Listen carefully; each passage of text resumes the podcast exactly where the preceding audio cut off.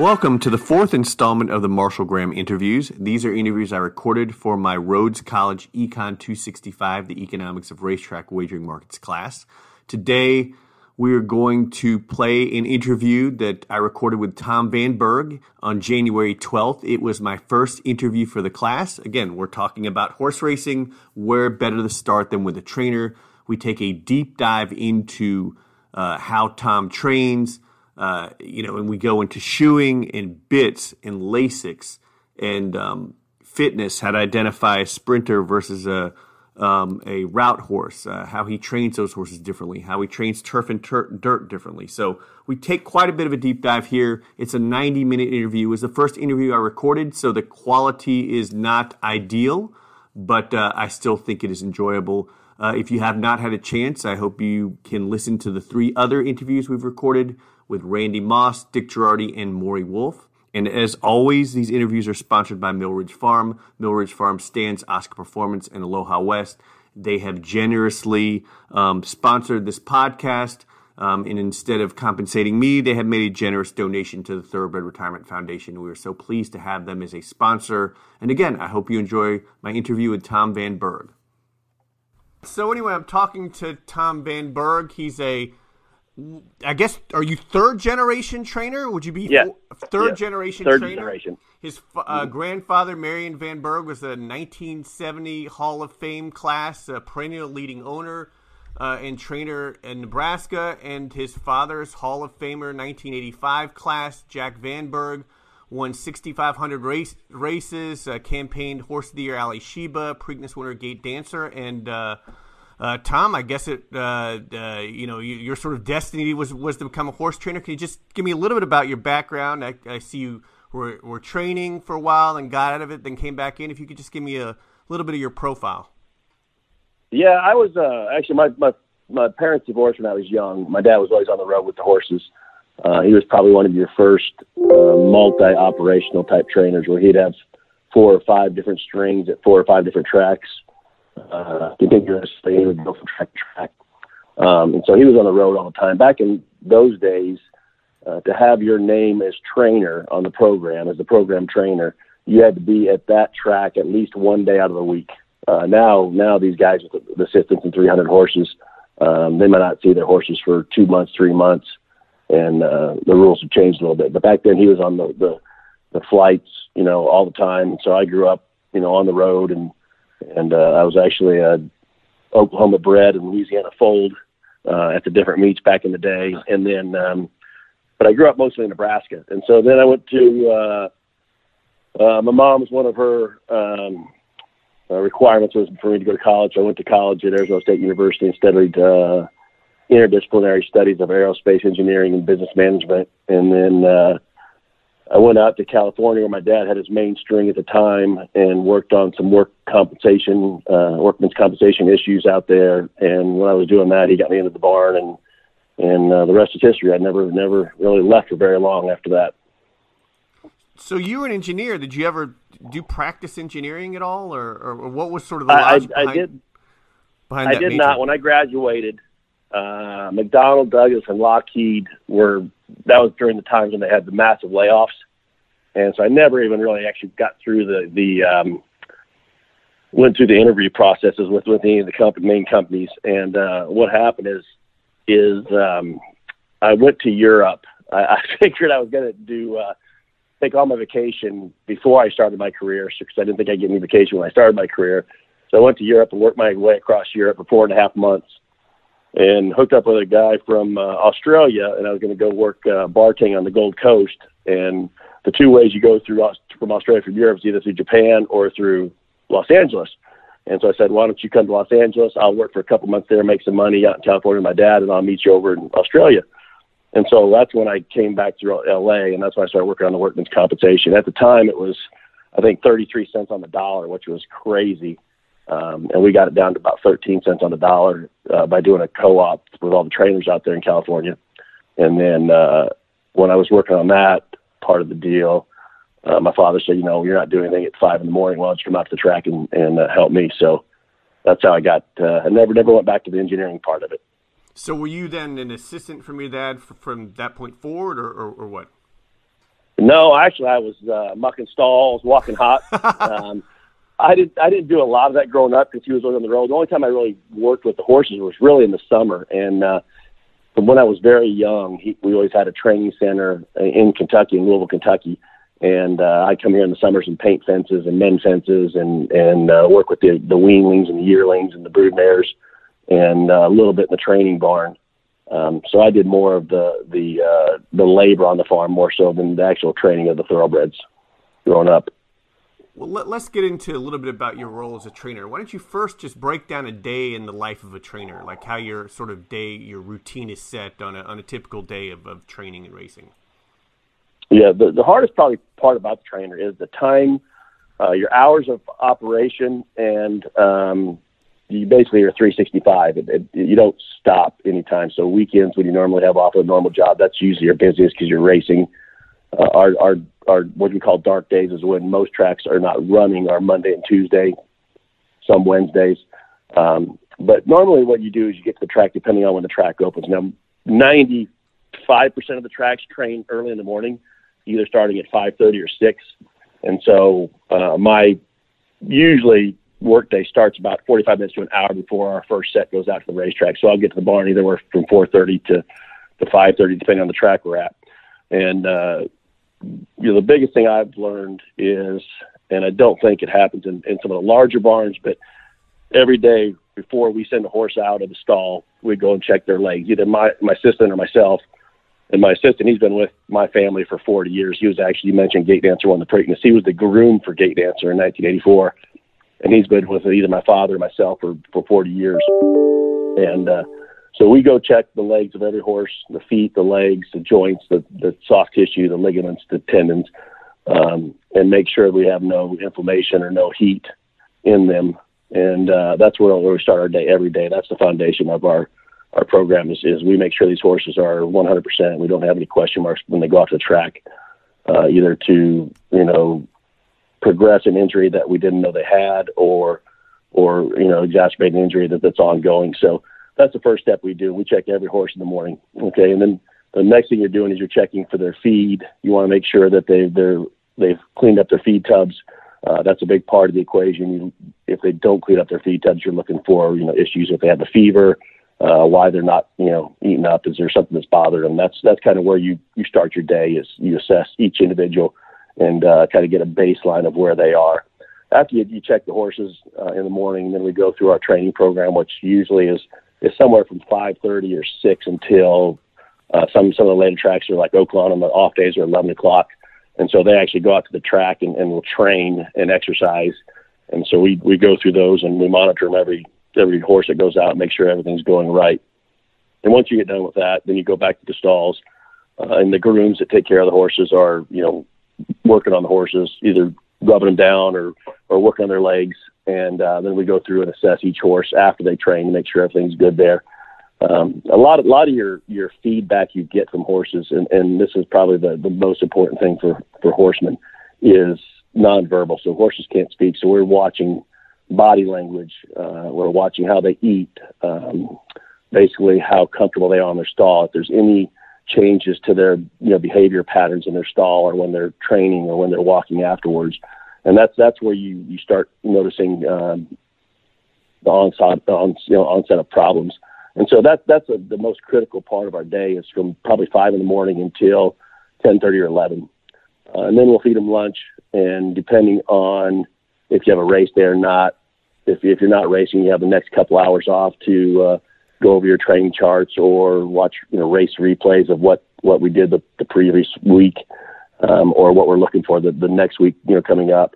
And then you usually come back to feed time around 3:30. And basically we do the same thing. We'll take their bandages off, check their legs, get their dinner ready, do any medical, therapies that we need to, getting ready for a race, either your nebulization or, cryotherapy or, equine spas, hydro spas, laser work, MagnaWave. There's all kinds of therapies these horses get. It's amazing because I think the common notion for the public is, we're using these animals as basically just commodities, and these animals are like family, and they get treated as such, and they have there's no, expense spared to treat them and get them in the best possible, performance capabilities that they can. And so we're always looking to see how we can make it better if they have muscle strains or ligament strains or, a knee's bothering them or an ankle's bothering, or throat issues. They have the same problems that humans do. And so any athlete that's competing is going to come up with strains or sore throats or breathing problems or ligaments or joints. And so we're always trying to assess those through the day, every chance we get to put our eyes on them. And the more time you spend with the horse physically, the more in tune you are with what's going on with that horse. So that's a big part of our program.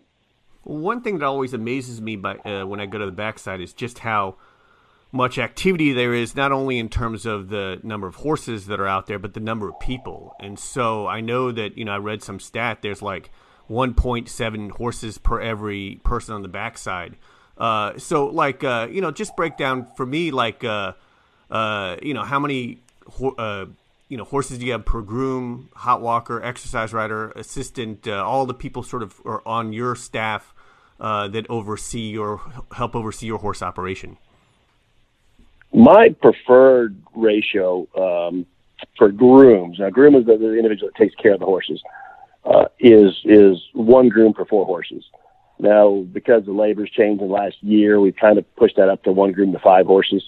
And then the hot walkers are the employees that cool the horses out, and they'll walk them after they train, or, if they don't train, they'll walk them regardless, or cold walkers. But, so I usually have one per five on each of those. So one hot walker will get five horses in the day. And, times have changed. I struggle with it, become very old school. And back when I, was with my father before he passed away, trained with him, you would cool horses out for 55 minutes, after every training routine. And one of the big issues is horses are not meant to be in a 12 by 12 or 10 by 10 stall 23 hours out of the day. I mean, they're out to be out in the open, out in the pastures, grazing, and they roam around. And so that's a big problem when it comes to dealing with behavioral problems when they're in a stall. And so we try to get them out as much as we can. So now really going from 55 minutes when I was, going through it in the 70s, 80s, and into the 90s. Now, most trainers are down to 30 minutes to 35 minutes of walking after they do. So I try to give them as much as I can. So by keeping the number of horses that each hot walker has, I can kind of increase the amount of minutes they get to walk after they train. So usually we're about 45 to 50 minutes they're walking after they train. So you try to keep that about 1 to 5 is the maximum I like. Now, there are outfits that go, they'll take one groom and he'll have 8 horses. Now, they don't do any bandages. They don't do any rubbing down afterwards. They just basically get them off the track, walk them for 15, 20 minutes and put them in the stall and feed them and clean their stalls. And then usually it's about one exercise rider, roughly per 8 horses. I've kind of kicked my number of horses depending on the training hours. I'll let my exercise riders get more so they can make a little bit more money. And so my guy will actually get 10 to 12 if the time is doable on the racetrack. And so as long as the training hours are long enough, then I'll have exercise rider get 10 to 12, and that way it allows him to have a little larger paycheck. And really the number of horses that an exercise rider gets is dependent on the time on the track. But now some of them, they get, kind of a little high on themselves. They only want to get 6 or 7 a day. And for some of the big outfits, they'll let them do that if they're top quality riders. And so I usually have, say if I have a barn of 20 horses, I'll usually have 4 grooms, 4 hot walkers, 2 exercise rider, and then my assistant is how my employees stack up. Great. Tell me a little bit about like a horse's routine during the week, like the training schedule you set. I know all horses are different. I know trainers tailor their schedule to the horse, but tell me about, again, a typical horse's week in terms of how you set up their training schedule. Now, if my horse is doing well and has no issues, he's eating up well, his legs look good, he's handling the training, he's not losing weight over training. So you just, let's get a baseline on physical condition. He's handling training well. A normal week for that horse, either he or she, would be he gallops a mile the first day that we go. He'll gallop a mile the second day we go. He'll gallop 2 miles the next day. On the fourth day, he'll gallop a mile. On the fifth day, he'll gallop a mile. And then we'll actually give him what's a breeze or a workout. And what's that considered is like when you say, if anybody's familiar with lifting weights, when you go out and you're lifting weights on a daily basis and you go to the say on a Friday, you max out to see how strong you've gotten. It's about 80 to 90% of your ability. That's what a breeze is for a horse. And so then what we'll do is we'll let them stretch their legs out and see where we are with their fitness, where we are with their, you know, if you have an equipment change that we're trying, and see where they are and how happy they are with their training. And so we're going to time them in that workout. Now, after they work out, after they breeze, we'll usually walk them a day. Some trainers will jog them the very next day just to see if there's any change in their gait from the breeze, if something happened, if there's an injury, or if there's something coming on. But we'll walk them one day, and we get more out of walking the day and checking their ligaments and their joints the day after. So then after they walk the one day, we'll go back to track the next day and we'll jog them a mile. And then we'll go back to their regular galloping program, what I just went through. The only difference really you'll see in a horse is doing really well is when we race a horse, we usually walk them 3 to 4 days after that. So instead of the one day of walking after a breeze, we'll give them 3 to 4 days after a race to let them, you know, get back in their feed tub and let them get back to their normal operating level. So that's barely the only difference. Now, you know, that's very, very basic. So some, especially you'll deal with fillies sometimes that can't handle the training, and so we'll back off and jog them. If you train them too hard, they'll start losing weight. They'll back out of their feed tub, and they'll get a little bit more temperamental. So we'll back off and we'll just jog them more, and just breeze them every 5 or 6 days, 7 days behind the jogging, you know, and we won't even get them into a stronger gallop. And some of the colts that have more energy, we'll pick that pace up a little bit, and we change that kind of the how fast they gallop or how much they jog, depending on you know what physical issues they have or what you know behavioral issues they have. So that kind of changes how we progress through the training schedule. Is there a difference in terms of the type of horse and the routine you might have, like whether it's a turf or dirt horse or sprint or route horse, and to the extent that you jog versus gallop? Or are you pretty much any sort of sound horse that you have that can take it, you'll be galloping? No, well, that really, I base that more based on the speed of my gallops on the horses. So turf horses to me needed to be a little bit more fit on the dirt. They usually don't get as much out of the dirt as they would off a turf course. So when they're running, so you really want that turf horse to be fit, and it's not necessarily between the balance between jogging and galloping, but when your pace of your gallops are usually stronger, and you're looking to finish in the gallop very strong towards the end. So you may start off slower and gallop 2 miles, and that second mile you're letting them pick it up and you're letting them, you know, a strong gallop. So turfers, I usually let them gallop a little bit more. Sprinters, usually a little bit less, so they're slower. And they'll still gallop normally, but I'll gallop them real slow, so we'll tuck them up, make them pull a little bit more, and get them more on the muscle so they're ready to come out of that gate and they're ready to run right away. And you'll see this with a lot of horses is if you take a horse, say, that is really rank and wants to run off with the rider and give, you know, 110% for the first half mile, and then he flattens out. So if we take a horse like that and we let him do longer gallops and work on more of his stamina versus his speed, then we can kind of take some of that speed out of him, and that can usually calm him down and get him to carry that speed a little bit further, and he won't be so aggressive. Conversely, if you have a horse that, you know, is real slow out of the gate and takes a long time to warm up and then comes flying at the end, we'll usually do shorter, quicker works, trying to get him to pump up those quick muscle fibers and get him to pop out of that gate a little bit quicker. So it's not necessarily turf or dirt. It's more about their running style. We really change up the way we train them and the speed and the frequency with what we gallop or how we gallop them. Now, what are you looking for in a workout? What do you watch in a workout? You know, I know those are the sort of the real things that trainers pay attention to. What's your ideal workout? And again, tell me how you evaluate them. We normally do the workouts for me are a little bit different, I think, than a lot of people. A lot of people are worried really about the final time. Most of my works tend to be on the slower side because I don't think the horse needs to stress himself out as much, you know, until he's running.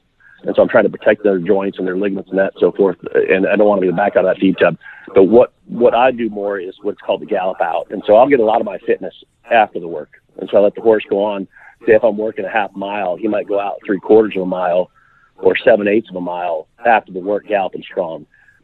And that just kind of keeps him just like if you see a kid out there running out in the field or in a football field or whatever, and you know, he's kind of just on a long, easy stride.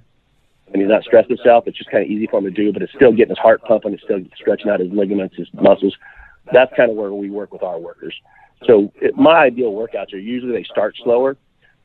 If you would take an average eighth of a mile, it's normally around 12 seconds. So if you go a half a mile, which is 4 furlongs, 4/8 of a mile, half a mile is 48 seconds. Somewhere between 48 and 49 is what I like to see, but I like to see them start off slower and finish up stronger.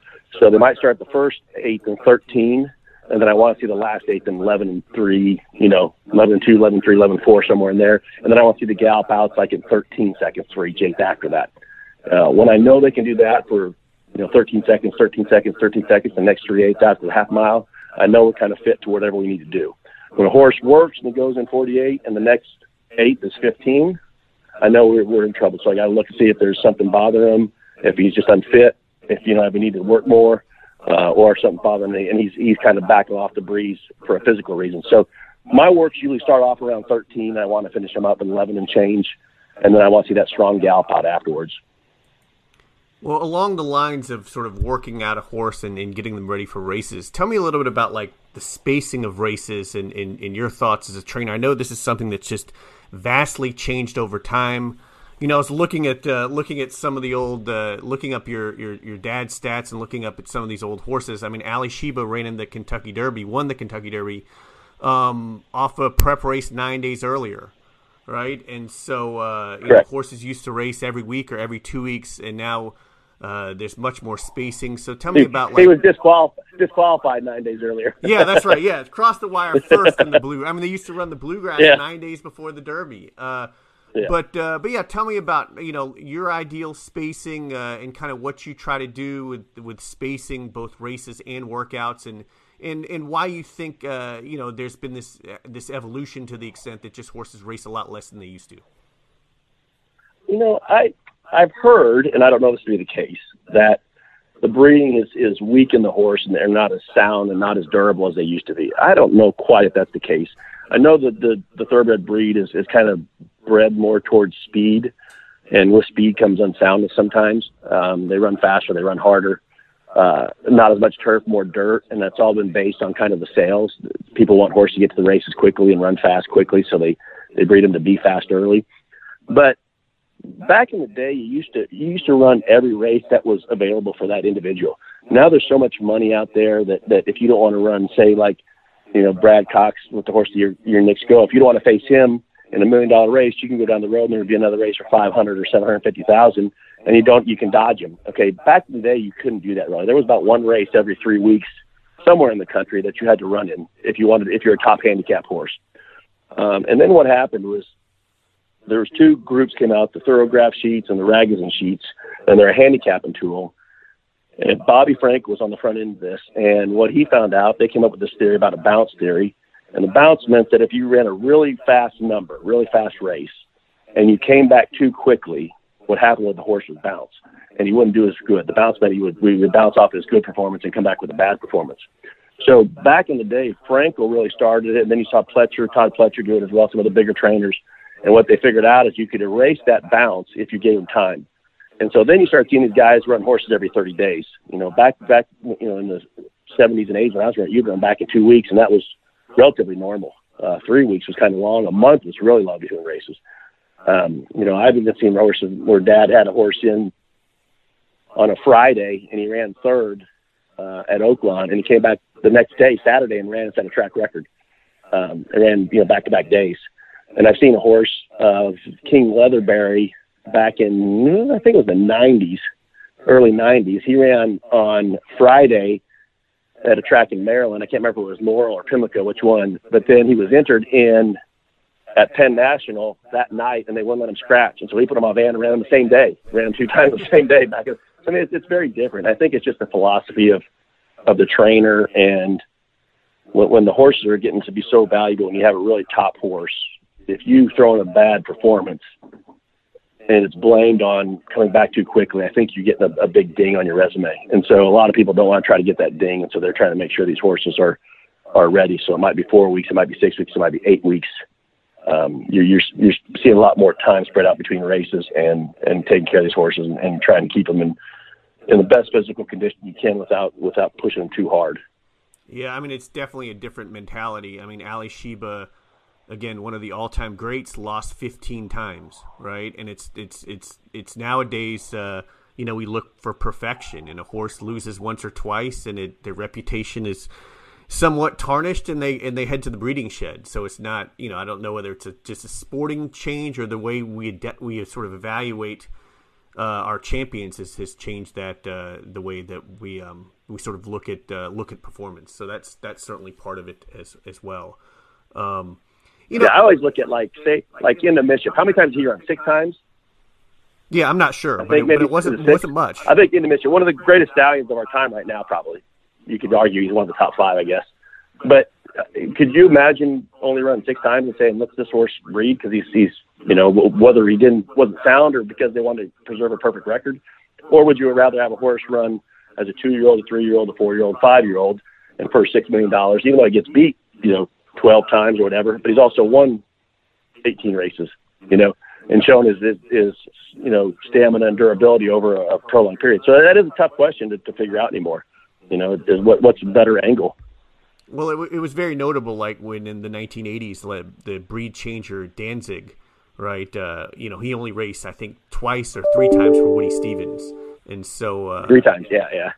And that again, those things would have been more unheard of. But again, like in the Mischief, you know, first year it stood for 7,500, right? So that's you know, also a way that the game has changed. How do you decide if a horse, you know, a horse physically, based on his physical appearance, I guess, or maybe pedigree, wants to, you know, route or sprint or turf or dirt? You know, how do you sort of make that decision? Are there different characteristics about those horses? Yeah, definitely the stride I see in the way the horse is built. So your horses with a longer back, so if you're going from their elbow, which is just underneath their front legs, back to their loin, you know, just in front of their back legs, that whole kind of area above it is their back. Okay, so usually longer backed horses tend to do better on turf. I've never figured out really. I've never got down to the nuts and bolts of it, whether it's a physical issue because they're tougher usually to keep sound, and so turf is easier on them, and so I think people tend to put them on turf to keep them sound. And I don't necessarily know if that's a trait that makes them better on turf, or it's just that's the way their body is, so it makes it a better racing career, a longer racing career. But the longer back horses usually are better on turf. The shorter, compact horses and wider through the chest and the rear are usually better sprinters. And then I base it on stride. A lot is how they look on the track, how they travel. You know, there's some horses that just skip along, that look, you know, that stretch out in the turf, and there's some horses that have real high knee action that are on turf. But it's basically how their stride, how efficient their stride is on dirt, usually makes me question whether a surface change is needed or not. And what I mean by that is you may have a horse. A great example of a horse that I had was, I thought this horse was a stake horse. If you take a hold of him in the work and you kept him well within himself and let him work, he would breeze 47 and change and look like $1 million. Now, as soon as you put him in a race in the dirt and you asked him to go after you went to 47 and change, he would have stayed the same speed. He wouldn't accelerate. And what it was is just his, you know, whether it be his foot, you know, the foot style that he had, whether it's, you know, not as concave or it's not as flat, you know, or too flat, you know, depending on what you're looking for, he just wouldn't accelerate on the dirt. And so what it indicated to me is that he wasn't getting a hold of it and we needed to change. And so we switched him on the turf, and immediately we switched him on the turf, he was 10 lengths better. And so a lot of it is the horse tells me what they want. And that's, again, spending time with them. But then you go also to look at, so you're talking about distance and pedigree and surface. And I'll look for what their mother did, whether the mother was a turfer, whether the mother was dirt, whether synthetic track, you know, short, long, and their father, what their father did. And then I'll I use that more so based for my distance preferences, whether I stretch a horse out or not, than I do for surface as much. And I let their action, their body style usually tell me the surface. And so with those two things, combinations, I'll usually figure out, dial in where we're trying to accomplish. What about running styles? Are horses born front runners, stalkers, and closers, or is that something I've noticed that there's certainly different trainers and they have different techniques? Chad Brown on turf, always seem to be late closers. Pletcher and Brad Cox, their horses always are on or near the lead. So tell me, so I know training is a big part of it, but tell me a little bit about running styles and kind of how you manage that. I think running style, it's definitely like, just like a human. So you have your quick twitch fibers and you have slow twitch fibers. Okay, slow twitch fibers are endurance runners, are cross-country, long-distance marathon type. The quick twitch are sprinters, hurdlers, short, fast distances. And so horses do the same thing. They're built up just like humans are, so they have the different types of muscles. So they're going to tell you pretty early kind of what their qualities are as far as a racing horse. Now, the difference with, and it could be in humans, I guess, as well, but the difference with horses is, then you have to deal with the mental side of it, and that's where a lot of horses struggle. And so there's a horse that might think he needs to go all out of the gate, and you can't teach him to slow down and take his time. He doesn't need to go as fast. Just like, if you see a cross-country race where a guy goes out there and runs real fast splits early and he has no finish in the end, horses are the same way. And so you can kind of train that out of them sometimes or tailor their mindset to the racing, and some of them will develop over time as well to mature. But more often than not, you're kind of getting what you have to start with, and you just gotta tailor it to, as best you can, to what you're suiting your race for. And so horses that typically want to go fast may not be able to run long if they can't slow that pace down and slow their mind down. And horses that come from behind may physically just not be able to get warmed up quick enough out of the gate. It takes them a while to get going. To that's why they're closers. And so there's physical things as well as mental things that cause horses to do that. And in the morning, that's what we work on. So we're trying to change behaviors or tendencies in the horse that are negative contributors to their performance. And so that, there's different ways of doing that, whether you're going faster in the morning and going further, or going slower in the morning and try to speed them up, whether you put blinkers on to try to put more speed into them early if they're not paying attention. You want them to focus coming out of the gate.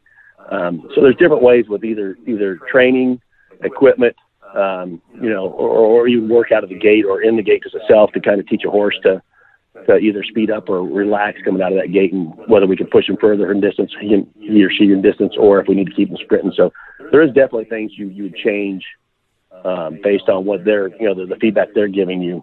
It's what you need to do to optimize their performances.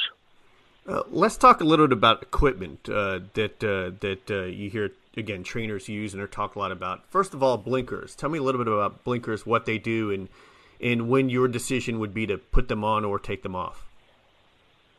Blinkers are basically a type of aggressive behavior equipment. So, and what I mean by that is when all you can see is, horses can see just a little everywhere, but just a little bit directly behind them, and just a little bit directly in front of them. I think they have around, I remember seeing it. They only have about 20 degrees in front of them, maybe 20 degrees behind them. They can't see. So horses have a wide range of vision. The only area they can really see kind of in depth, and it's still not great, is about 20 degrees on either side of dead center in front of them. Okay, so basically all they can see in depth is in front of them, basically. On the side, it's one eye. On the other side, so it's one eye. And so what you're doing is a horse has a tendency to get distracted by something in its field of vision on the side, is peripheral vision, is you're trying to stop them from being, distracted by it. So a horse may see another horse next to him, but he doesn't know if that horse is 2 feet away or 4 feet away, but he sees it moving over there. That bothers him. So he either tries to duck away from it or he backs away from it. And so what you're trying to do is you're trying to get that focus of the blinkers, and that closes that eye, the field of vision up. And so all they can see basically is in front of them. So you're trying to stop seeing either things behind them, in their hindquarters or on the side of them. And we're looking now for, going forward. Some of the horses just have a tendency to get distracted. And so, they may run a little bit, and then they kind of slow up a little bit, and then they'll run again, and they'll run spots. That's what you're trying to do, is you're getting to focus everything going forward instead of saying, hey, this horse come up beside you, slow down, let him by, then we start running again. That's what you're trying to do with the blinkers. You're trying to get that horse to kind of focus and take away a lot of the distraction that might be hampering its performance. And so blinkers are our main way. You'll see a lot of guys use them early, which, I really struggle with, because now in modern racing, there's so many statistics out there that are available, and it's the access to statistics is way better than it ever used to be. And to me, it's very important to let a horse develop naturally to get the best out of it. And a lot of these guys that you see, they're good 2-year-old trainers and win early, and often the earliest 2-year-olds, is they put these blinkers on right away, and all they're doing is training to go as fast and as far as possible, as early as possible. And I don't really think that's developed a horse in its best interest for the long term. You know, there's some that probably need that early, but for the majority of them not, they need to learn, you know, what racing is before you start throwing equipment on them and saying, hey, this is what you're going to do. I'm going to force you into this behavior instead of letting you develop and see what you prefer. And so blinkers are probably your most used or overused, I think, equipment that there can be. And a great angle and handicapping angle I love is taking horses that are early and races that are bred to go longer and taking the blinkers off and stretching them out. And you see, you know, horses have to relax like that, and it changes their running style, their running habits, and they'll carry their speed a lot further than what they had the blinkers on. Yeah, so you put the blinkers on to get them to concentrate more and focus more, and you take them off to get them to be, again, more aware of surroundings, to lay off a little bit. And, typically with older horses, I guess, taking their blinkers off can often wake them up. I guess it was Alysheba, right, who had that blinkers off 4-year-old horse of the year campaign, right? 100%. Yeah. And it basically was, it doesn't have really anything to do with racing strategy, but what he would do is he'd wait on horses. Never win. If you ever watched Alysheba's race, he would never win by much. It was a nose, a head, a half length, a neck. He blew the horse away. Everybody's like, well, he's a good horse, but he's not a great horse. It didn't matter to him. All he knew was how to win. And so he would get up just in time. You'd see some of the races, you'd think, oh, this horse is never going to get up there. And then, 50 feet, 100 feet of the wire, he puts his head in front and he won't let the other horse back by. So what happened is that Dad, when he was training, was like, this horse is weighting the horses too much, so he didn't get beat. And so what he did, he said, I want him to see those horses on his hindquarters, and so he pulled the blinkers off. So the horse was never about to the back. It was more of a final 16th of a mile issue where he was one horse to see the other horse side by side, and that'd make him compete and dig in more because he was more competitive. He knew when horse was there, and he knew what he was competing against. It would make him run better. So another equipment that, is in the racing form and that you hear a lot about, and I've never really figured out whether it was worthwhile information or not, are front wraps. When front wraps go off, when front wraps come on, mainly when front wraps are going on. And I know it's at least I've perceived it as a big negative for horses that are putting on front wraps all the time. And yet I know some trainers always race in certain circumstances with their horses wearing front wraps. So tell me a little bit about front wraps and the decision of horses to of trainers to put front wraps on their horses.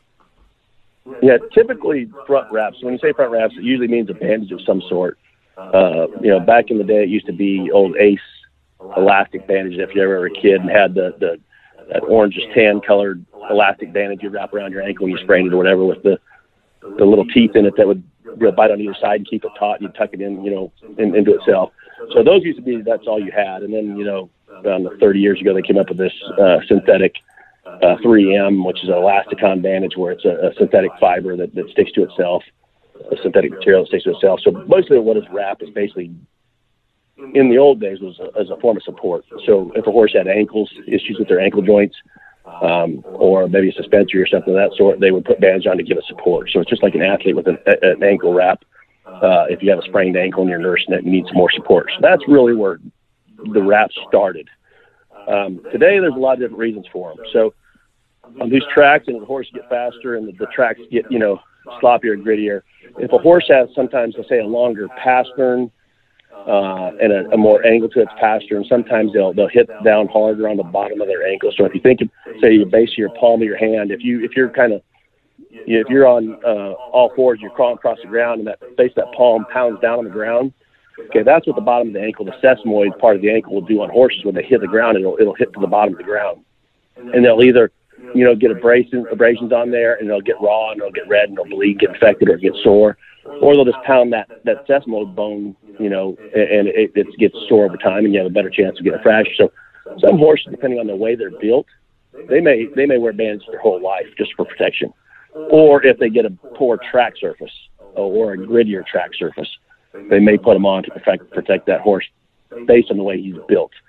More often than not, though, you'll see horses that have, when you see that, like you're talking about that angle about wraps on, first front band's on, usually it's probably because they're trying to give support to an ankle issue, whether it has an arthritic ankle or a degenerative condition in the bone in the ankle, the joint of the ankle, or some kind of suspensory soft tissue stuff. Sometimes people bandage that. You know, there's some interesting studies coming out of the UK right now that are actually saying that bandages will raise the temperature of the cells in the leg and can cause a breakdown in the soft tissue. And so it's interesting to see. I've never seen it. We've been a heavy bandage barn my whole life, my grandfather, my father. And for me, it's always been support and protection.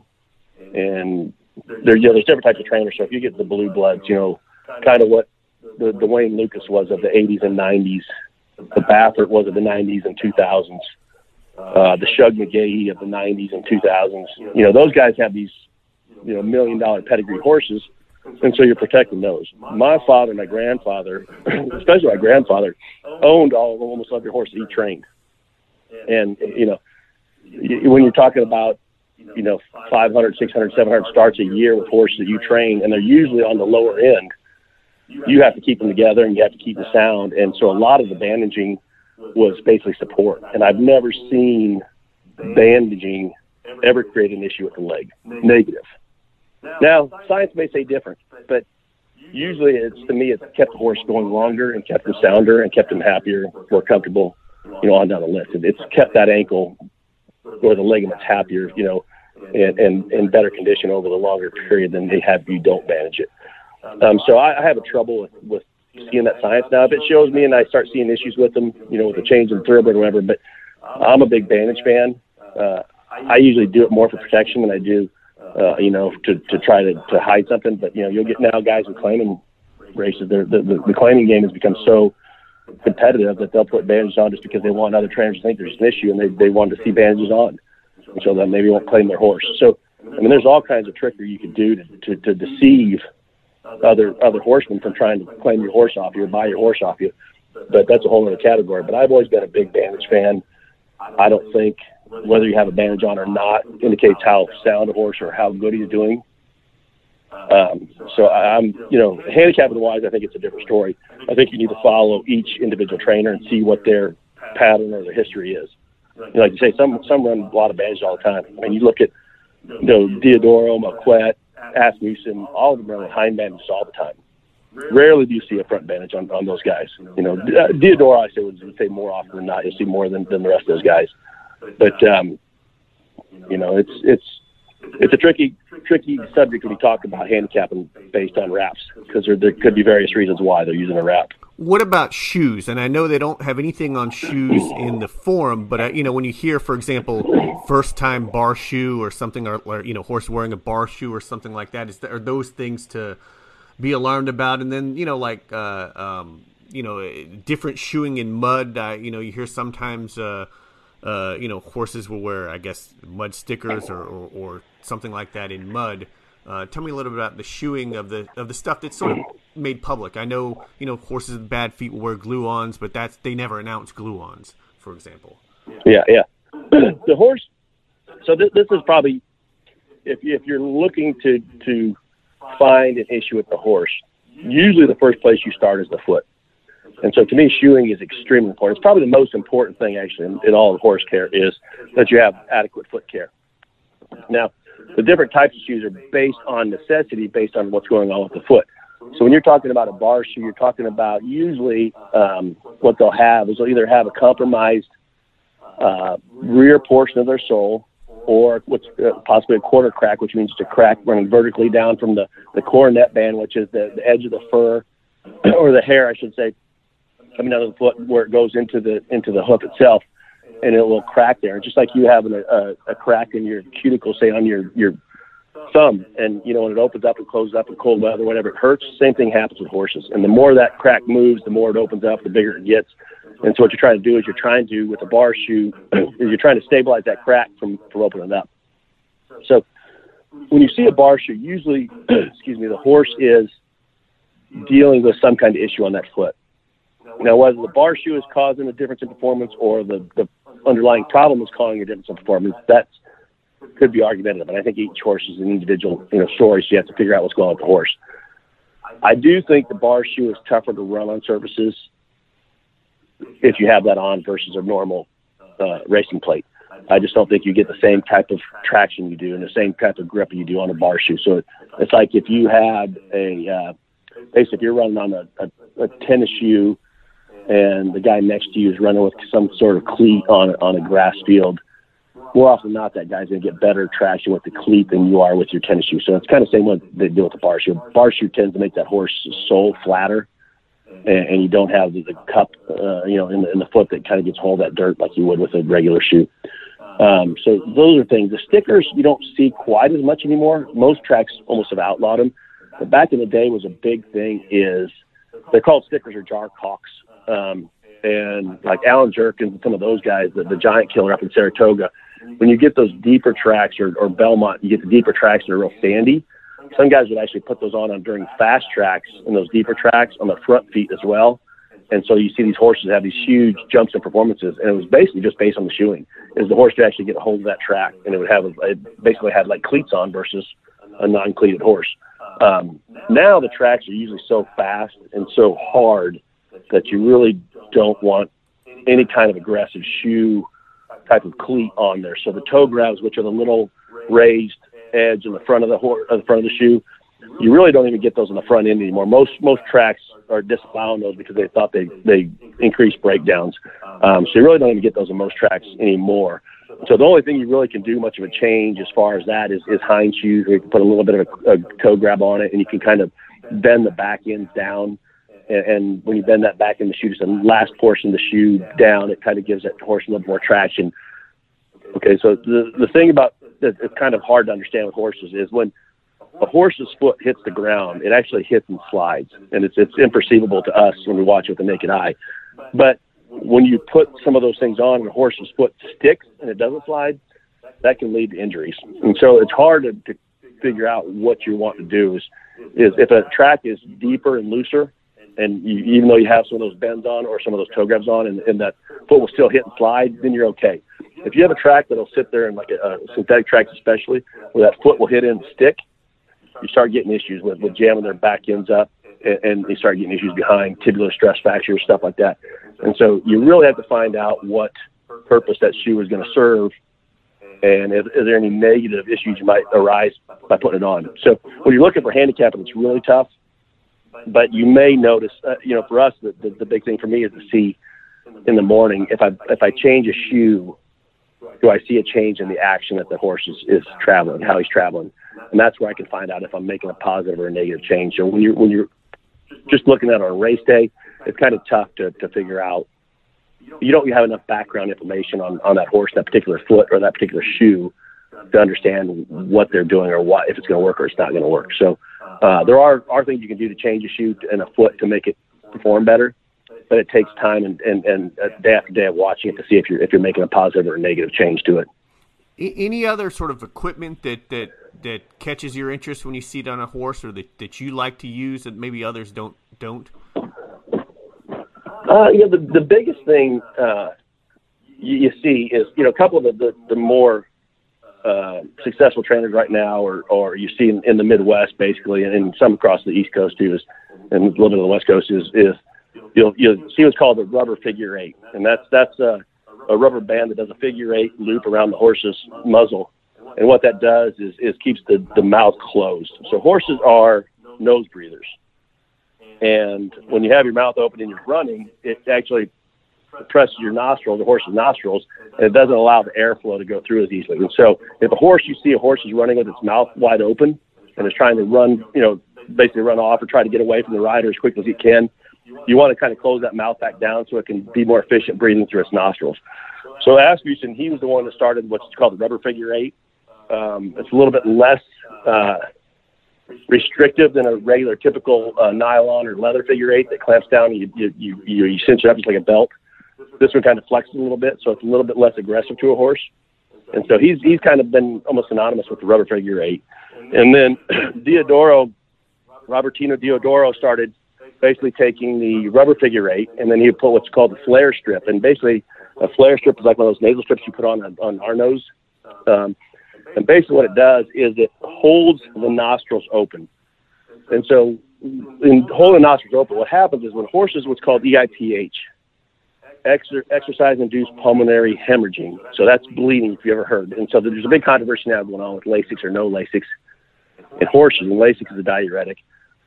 Helps the horses basically stop bleeding. It's kind of like, you know, a medication, say if you give insulin to a diabetic, it helps them out. Lasix is a very positive thing for horses, but it's also been associated with performance enhancement. And so people have that. So what they've done is a study that the reason horses bleed, the first contributor basically to horses bleeding is the negative air pressure that is created when a horse accelerates. And so what that means is when they try to get all this air sucked into their lungs, they can't do it because the nostrils collapse. Okay, the soft tissue around the nostrils collapses down when they're breathing in. And so what they found out, and studies have shown, that if you can keep those nostrils open with one of these strips, it reduces the incidence of EIPH or bleeding. And so Diodoro's taking that pretty much on every horse and putting the rubber noseband, the rubber figure eight that Asmussen has used almost on everything he has, and then puts a flare strip on top of it. And basically what he's doing is he says, I'm going to try to increase, kind of think of almost like a turbocharger on a car. I want to increase the airflow into my horse, and it's going to make the machine perform better. Okay, that's basically what you're doing.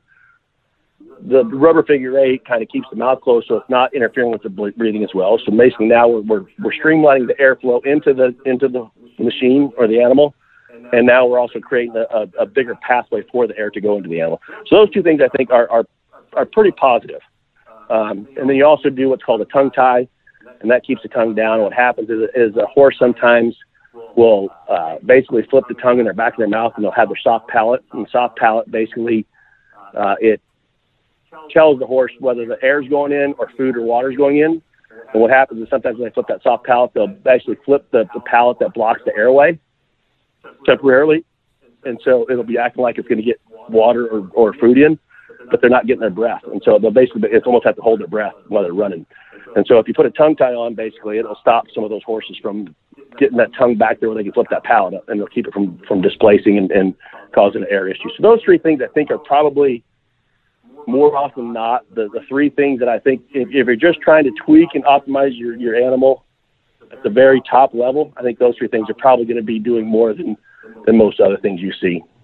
Well, that was good. It segued me into both bleeding and throats. And those are, you know, a couple things that just in reading a form when a horse throws up a bad race, you know, there may be, you know, it may be the way the race is run. It may be the horse had an off day, but often there's something going on that we can't see in the form. Maybe the horse bled through Lasix.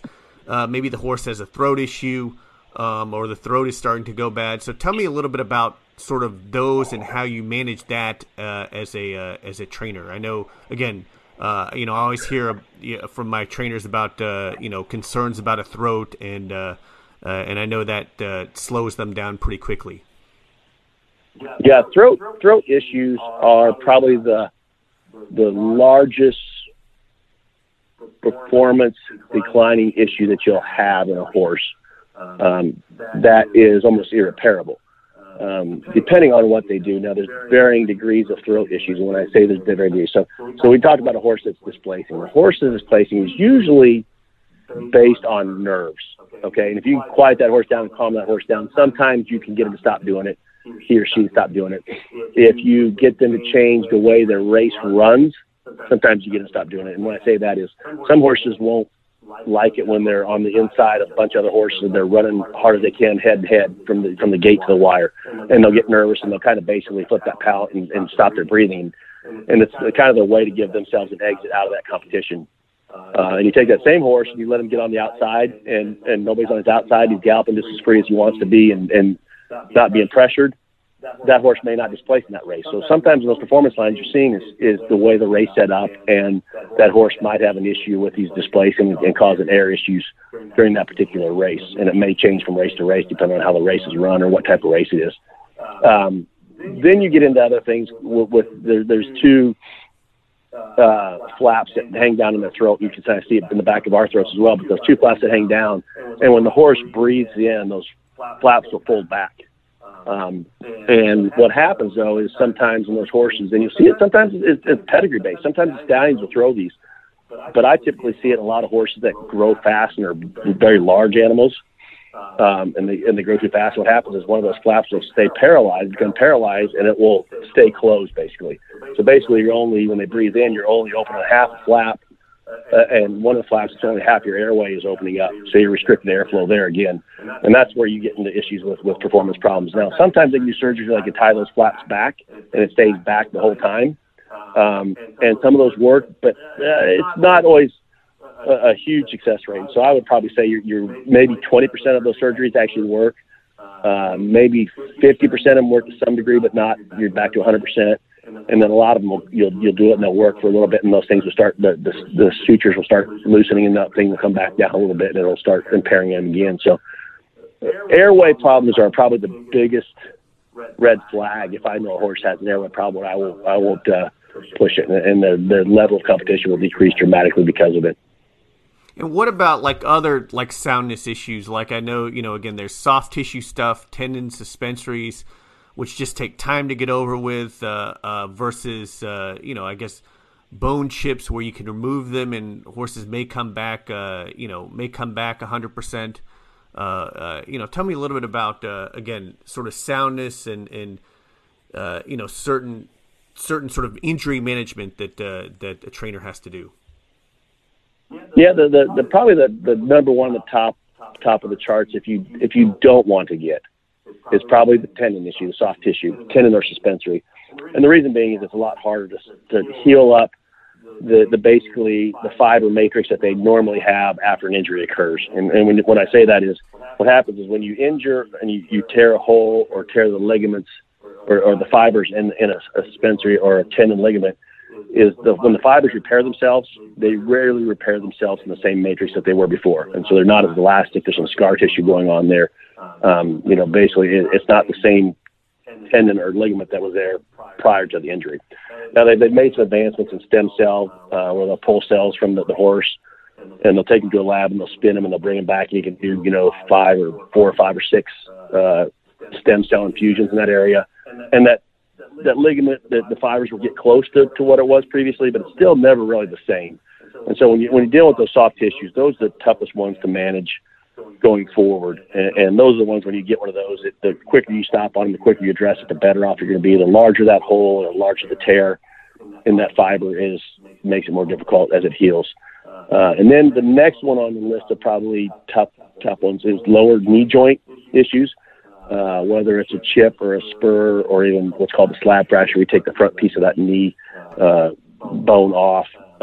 Those are probably the second most performance limiting issues or soundness issues going forward. When you get a lower knee joint on a horse, it makes it a lot tougher because that knee takes a lot more pounding than the upper joint in the knee, and so it's going to create more of an issue. So I guess the best way to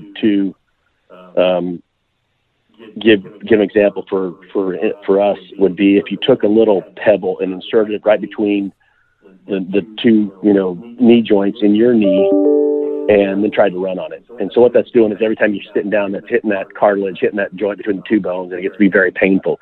Well, the lower knee joint takes a lot more concussion than the upper knee joint. If they have a little, flake or something in the upper knee joint, that horse may never even know it. And I might not know it on the outside that he has it. I've seen a lot of times where a horse will have, you'll get a horse and runs really well, doesn't show any sign of heat inflammation in any joint, and then somebody want to buy the horse, and they'll come by and do a pre-purchase exam on the X-ray from head to toe, and it'll have some flakes in its upper joint. Never knew it. Never showed me. Never felt it. Never did anything stride-wise. And so upper knee joints can handle a lot more than lower units. And then you talk with ankles or hocks, some of the back end stuff. The ankles, depending on where the chip is, where the damage is, where the arthritis is, can affect how it does. I've seen horses with a flake in an ankle for a long time, and it's not changing the look of the ankle. So it's better really not to go in there and disturb that ankle joint and pull it out if it's not bothering the cartilage or the joint itself or the bone. And so you can deal with some of those little issues over longer periods of time without hurting the horse or damaging the horse's joints. And so you really kind of have to be I guess where I'm going is the veterinary care that comes involved in their specialty and diagnosing the animal, the diagnostics of it. Each particular injury becomes very valuable because a lot of us can get by with a little bit of ice, a little anti-inflammatories, and you wouldn't even know they had it for the most part. And so we're just treating them outwardly as much as we can with what we do. Bandaging on the ankle that has something going on, that has inflammation in the joint, effusion in the joint, or if we are icing it or doing laser on it or doing MagnaWave or whatever kind of, extra therapy you can do, you can maintain some of those for a long, long time without having to go with the surgery or a long layoff. And the horse is comfortable and they're fine. And for the most part, they're not doing any more damage to that ankle or they're not knee or whatever you're dealing with. And as long as they're happy and they're sound on it, it kind of, it's hard to understand that sometimes because animals and they can't speak to you, but they really do. But animals are just like, thoroughbreds are just like an NFL football player, a basketball player, or the NCAA volleyball player, whatever it is you're going to get when you do that kind of physical exertion, and especially with a 1,000 pound, 1,100 pound, 1,200 pound body on ankles that are no bigger than our ankles, you're going to get issues, whether it be joint, bone, skeletal, musculature, ligament, whatever it might be. And basically what our deal is as a trainer is we have to assess how it's affecting the horse. And as long as that's not affecting the horse, you treat it just like you would a rehabbing athlete. And you give them the therapy and the anti-inflammatories and ice or whatever you might do. And as long as you're maintaining it and the horse is comfortable and happy, then they can go on for a while. So you really have to assess each individual injury and see, what the prognosis is. Some of those injuries are better to say, the horse is never going to be comfortable again. If we train on it from now on, even if we do surgery, there's going to be a lot of arthritis involved later on in life. The horse is not going to be comfortable. It's going to have a poor life after racing. And so some of those better be when you get that injury, it's just time to say, hey, let's find another home. We'll do the surgery, and we he might become a jumper or a riding horse or whatever he might do, and find another discipline for the horse where he can't hold up to the training rigors of thoroughbred racing. So let's switch to the other end. Let's talk about unraced horses, 2-year-olds. Like, what's the process for getting a 2-year-old to the races? I know that a lot of 2-year-olds will go out to your trainer, sometime April, anytime from April to late summer, and then 3 to 6 months later, they may make it to the races. What's the routine with a 2-year-old? Yeah, the funny thing is, you see a lot of people now is they're saying that horses, we need to start racing as 3-year-olds or start racing not till they're 4 because they're getting injured too often. And it's a big misnomer. Is actually horses benefit starting at 2 from training, as long as you're not doing too much training. And what happens is the bone is still modeling as a 2-year-old. And so when you're getting the horse out there and jogging, galloping, and doing concussive work on that bone, is it's actually layering up more calcium and building that bone. And it's building it thicker and stronger. And so what happens over time is you're building stronger bone. If you just let them go out there in a paddock or in a stall or walking or whatever, that horse is delaying all that maturing of the bone. And so 2-year-old training to me is very important. It's just a matter of how you do it. And so each horse will tell you how they're ready to progress. And a big thing for me on 2-year-olds is what happens is 2-year-olds is you'll get horses that are very different in their developmental stages, in their growth.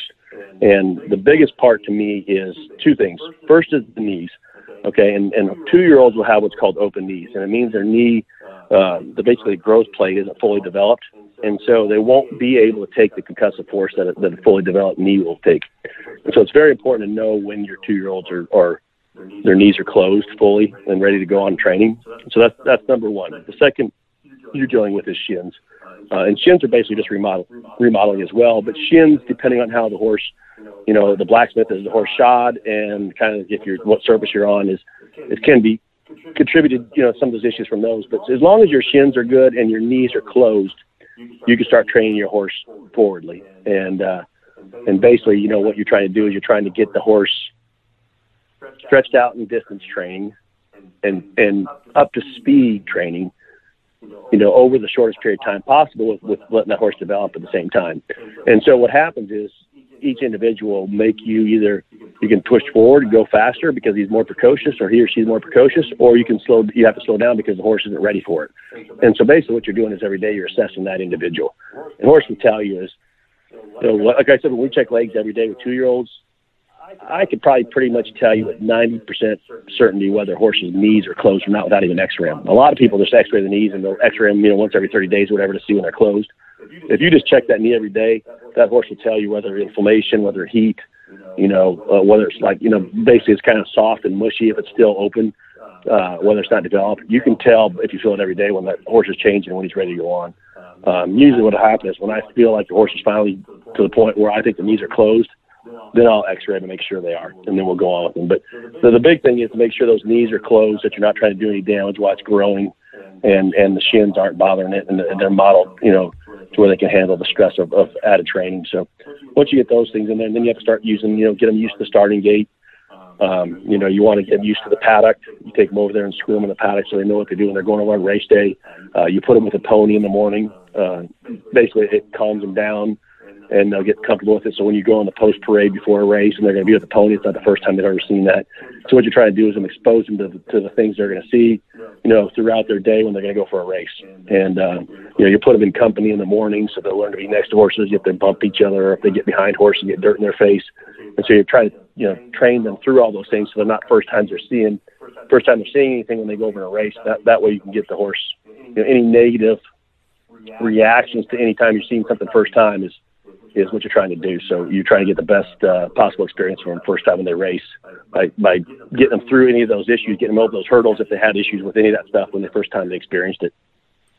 You know, I know that one way to sort of, you know, look at, you know, whether a trainer's going to have their 2-year-olds ready or not is based on, you know, their historical record. But, you know, anything in terms of a training pattern or workout pattern that we can look for to indicate a horse, you know, might not be ready. A horse might be a horse just to throw out. You know, maybe if they haven't been working 5 furlongs or they don't have enough works or something like that. Is there anything that we can use just to maybe help us tell when a trainer's giving a horse a race? Again, that comes down to a lot. You need to know kind of each trainer. So some trainers won't work them past the half mile when they're young because they're only running usually 4.5 furlongs anyway, so they're a little over half mile. So distance isn't, to me, as important. What I'm looking for is speed, so I want to see how fast the workouts are, and frequency. And what I say frequency is if they're not every 7 to 8 days, I start to get concerned that there might be an issue. So if you see, like, a work 7 days prior to the race, and then you see, you know, 21 days or something, the work between that one and the race prior to that one, then I'm starting to realize, hey, there might be an issue with this horse. Either developmentally he's slowing down, they need to back off him, or he had some type of issue that they need to back off him with the horse. And those are the two things that I kind of look for is any breaks in the training. I want speed, and then I kind of look at speed out of the gate for how precocious the horse is going to be out of the gate. And so there's the horse that might be very fast from working from the pole. But when you put them in the gate, they take a long time getting out of there, and they're slow breakers for whatever reason. They might have a weak back in, or just the way they're built, or like I said, it takes them a while to warm up. They might be a route horse, so they're not very fast going from a standstill to 34 miles an hour or whatever it's going to be. And some are built to go faster out of the gate, and so that's what I look for. Is I want to see speed out of the gate. I want to see relatively quicker works, and by quicker works I mean they're on the faster, probably third or quarter of the workouts on that tab that day. Compared to everybody else. And then I want to see frequency of workouts as well. And then I like to look actually at parents a lot, depending on, you know, the pedigree is tell you a lot how precocious a horse may be, you know. And then there's certain trainers, like you said, I mean, you get your Wesley Wards that, you know, you can't beat him as a 2-year-old at Keeneland in the spring. And granted, he has a lot of horses that are precocious, but I think the way he does things, I think it kind of gets him to run quicker and better first time out. Now, I don't think that necessarily means anything for 3-year-olds, but I don't see a lot of his, you know, going on after that. But he does a tremendous job of getting the 2-year-olds right in. They're very precocious, and they come out of the gate, and they're quick, and they're fast. But, again, like we talked about with blinkers on, everything he has almost runs with blinkers on because he's basically training to run a half mile. And that's all he wants them to do is run a half mile, run it as fast as they can. And that's one of the things you have to look for is a trainer that's their priority, and that's their you know, training program is they're going to be successful at it. So you look at some of those 2-year-olds The horses that I like are the 2-year-olds that kind of maybe get out a little slower and come running at the end and gallop out way out in front of the field after the race. That's what I'm looking for the next 2, 3, 4 races or down the line as a 3-year-old. And so when I train my horses as 2-year-olds, I want to see them doing that. They might not win the race, but they better be galloping out strong out in front of the rest of the field and get stronger every time they run. And that's how I gauge the quality of what I'm dealing with and going forward, how I'm going to address their races and training. Tell me about your process of, claiming a horse, like what you do when you get that horse back to the barn, how you typically operate in terms of, claiming a horse off someone else. Basically, when I get to the barn, they go over basically a total overhaul. And what I mean by that is we'll check their teeth. I mean, to me, we've always done, I don't know how many times when I was a kid I held the horse. My dad was always his own dentist most of the time. If he had the time to do it, he would do all his teeth.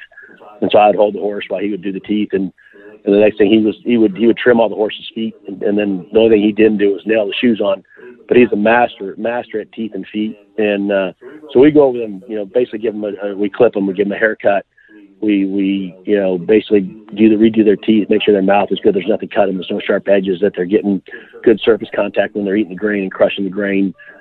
Basically get their feet straightened out, address any issues that they have in feet, whether they're poor care or whether they're poor shoeing or angles or whatever we might need to do, open up their heels a little bit more so their foot's a little bit healthier. Clip them. We want to clip them to make sure we can, if you have hair on, it kind of almost acts like an insulator when they're running. So it's almost got a coat on a athlete, and it's going to sweat, and it's going to be tough for her skin to breathe. So we want to get that hair off them.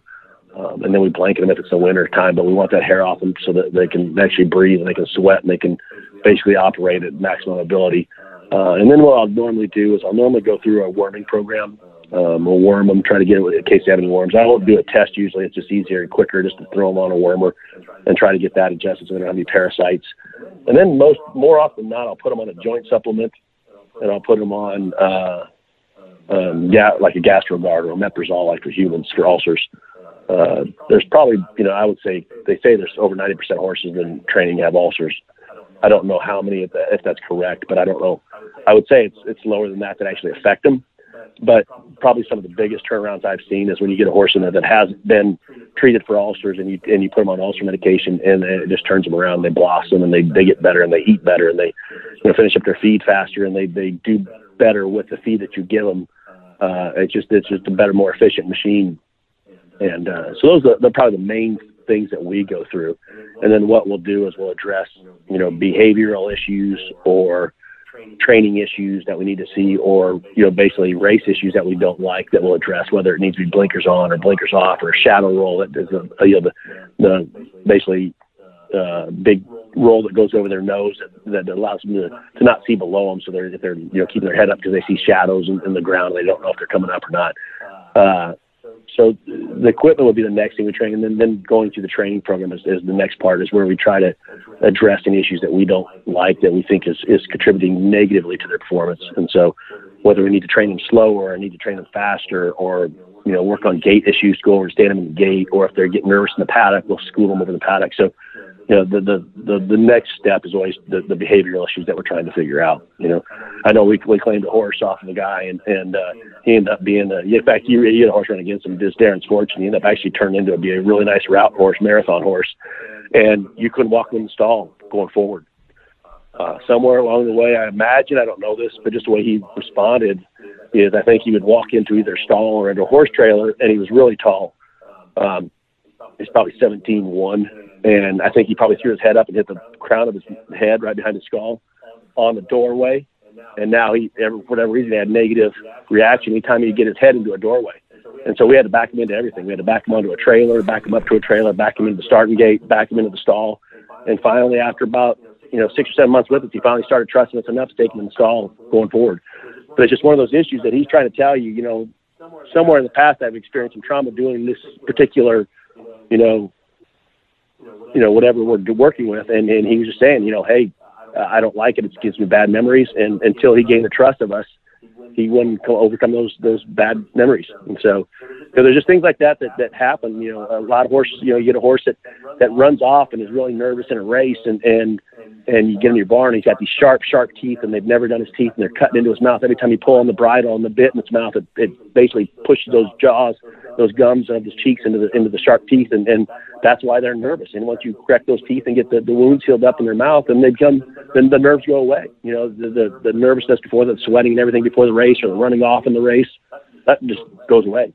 And so there's different things that you have to just address and figure out, you know, what makes this horse do the things that he's doing, and what he's trying to tell us by the way he's training, and the way he's reacting, the way he's racing, and then we need to figure it out, because, you know, they're trying to tell us everything they do. They're trying to tell us something, and so if you can listen well enough and you know, observe what they're doing, then you have a pretty good chance of making a difference in that horse's life and career and happiness and whatever you want to call it. Is the general well-being in a day-to-day life is going to change.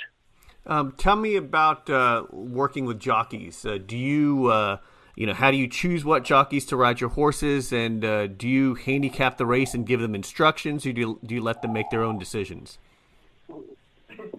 You know, basically, I don't know if this is true or not, but I learned one thing, and it could be a false story, whatever, but I always heard Bill Belichick with the Patriots gave his guys three key components of the game and said, if we do these three things well, the rest of it will fall. But, you know, that was basically what we said, you know, whether we have to, you know, worry about the right edge rusher or whatever it might be.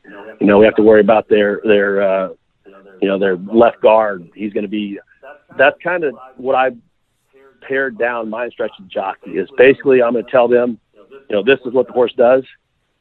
This is where I think this race sets up, and then it's up to you once that gate opens. You use that knowledge to put yourself in the best position possible to win this race. I think if you give them too much things, I think the jockeys just glaze over, and they don't take in too much.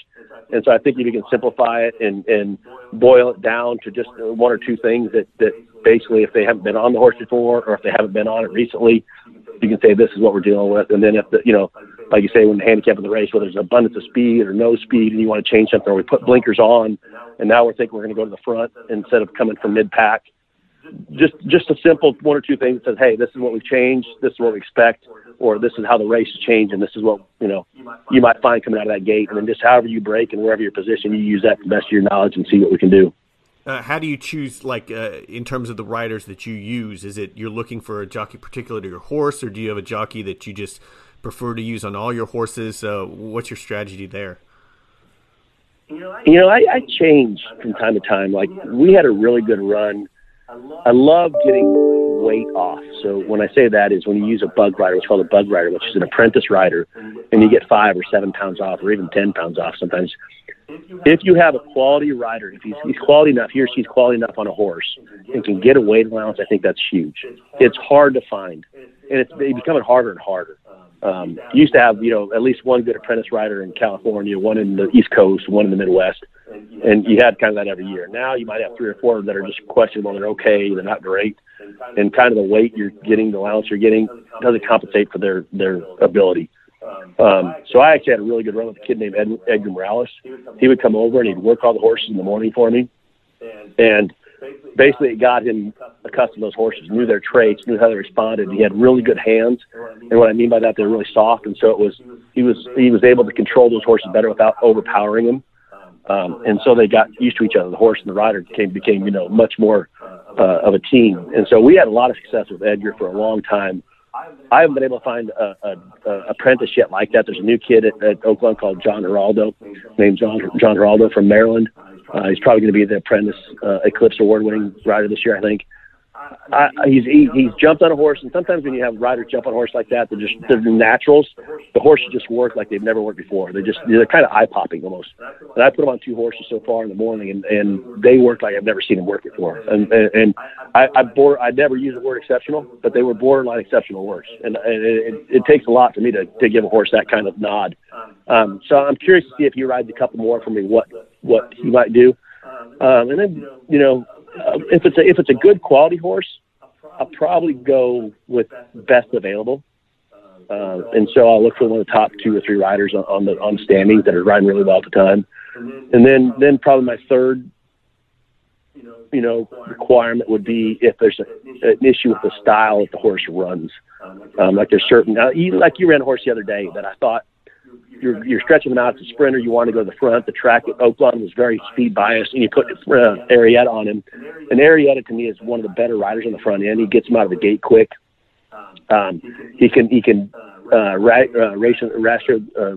ration the speed and kind of slows him down enough in the middle portion, and he's finishing strong, finishes at the top of the stretch. I think he's a great rider on the front end. So if you have a horse that needs to be on the lead or prefers to be on the lead or gives you a better chance to win the race on the lead, I think he's a great rider. I think John Cord is one of the better riders out of the gate. And John's getting a little bit older in his years, later in his years, but I still think he's an excellent gate rider. He comes out of the gate quick. I think horses, like if you need a strategic rider, I think like the Ricardo Santanas, they kind of get a little bit away with a little bit more. Dave Cohen, Santana, those guys, maybe then Vasquez get away with a little bit more kind of than some of the other riders. And what I mean by that is they might put somebody in tight or kind of cut a little bit close off and if somebody to intimidate them. If you need a strategic rider like that, those three guys, I think that you find them at each track. You find those guys a little bit more aggressive, a little bit more. I wouldn't call it more rough riding, but I call it what you used to call race riding. Now you can't do much of it anymore, and you can't intimidate somebody on the rail like you used to. Kind of squeeze them in, make you tight a little bit. They'll take you down really quickly. But those guys that are more race riding, I think those three probably are better race riders.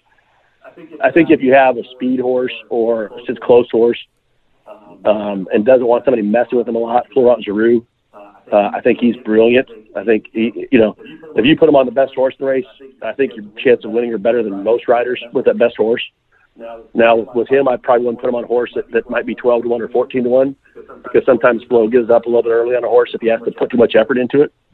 And so a lot of those things I base on the horse. But if I can get weight with a quality rider, if I need speed, I'll look at that to see if two or three riders. If I need a strategic rider, I'll look into that, and then I'll look at if my horse is going to be the best in the race, who the best available rider is to see if I can get an advantage for that. And then, sometimes it deals with clients, too. I'll deal with some clients prefer or they won't prefer a certain rider, and then I'll have to make adjustments based on that. But I'll balance it back and forth with clients. But usually I'm trying to put a rider on that gives us the best chance of whatever race we're doing to succeed and win that race. I've always preferred my trainers to choose their own riders, so the rider has confidence in the trainer and the trainer has confidence in the rider, sort of go hand in hand. 100%. 100%. Well, I got a lot of criticism for Ryden Edgar. And I had some pretty big clients at the time, and they were critical of Ryden Edgar because he was a bug rider. And if you look at the stats of Edgar on our horses compared to the rest of his riding, he was winning like at 30% whenever he rode for us. Mm-hmm. And when he rode for everybody else, it was, 13% or whatever it was. But he had so much confidence and such a rapport with our horses that he overcome some of the other stuff. And so he didn't have to be the top rider to get the most out of these horses. He knew him well enough. He had the confidence in him. He was going to try 110%. I don't know how many times we, got third when he could have easily got fourth or fifth, or got second when he could have got, third or fourth or fifth. And he was still trying at the end and finish it out. Whereas some of those other riders, if they have to work too hard, they got a bigger horse in the next race that they need to save their energy for, and they're going to kind of give you a little time, so they're not going to give you their 110%. So there are a lot of personal relationships that work into that, and some of that goes into race riding. It's just not who's the best rider out there, who's the who's winning the meet or whatever. It's like you say, there's a rapport that comes with working with a certain rider, certain trainer, and certain horse. Well, look, I appreciate you taking all this time to give us just this plethora of information. One more thing I want to ask, because you brought it up when you talked about jockeys, is so you think weight matters. Tell me a little bit about weight and horse racing and its relationship to you as a trainer. As a handicapper, I've never much paid attention to it, but I'm curious your thoughts. I think there's I shouldn't say weight matters, but it does, in a sense it does. But I think how a jockey uses their weight matters as well. So I think there's some people that have natural balance, and one of the strongest things Pat Day had as a rider was that horse never knew he was up there. He was so well balanced and so quiet on there. It was like there was nothing on the horse's back, no matter what weight he carried, whether it was a 118 or 112. So when you have a rider that can do that, and not many riders can do that, it makes a big difference. Now, when you get these other riders, like the David Cohens, they're bigger riders. He may carry 120, You know, he may carry 122 natural weight, and that's not with any lead in the saddle.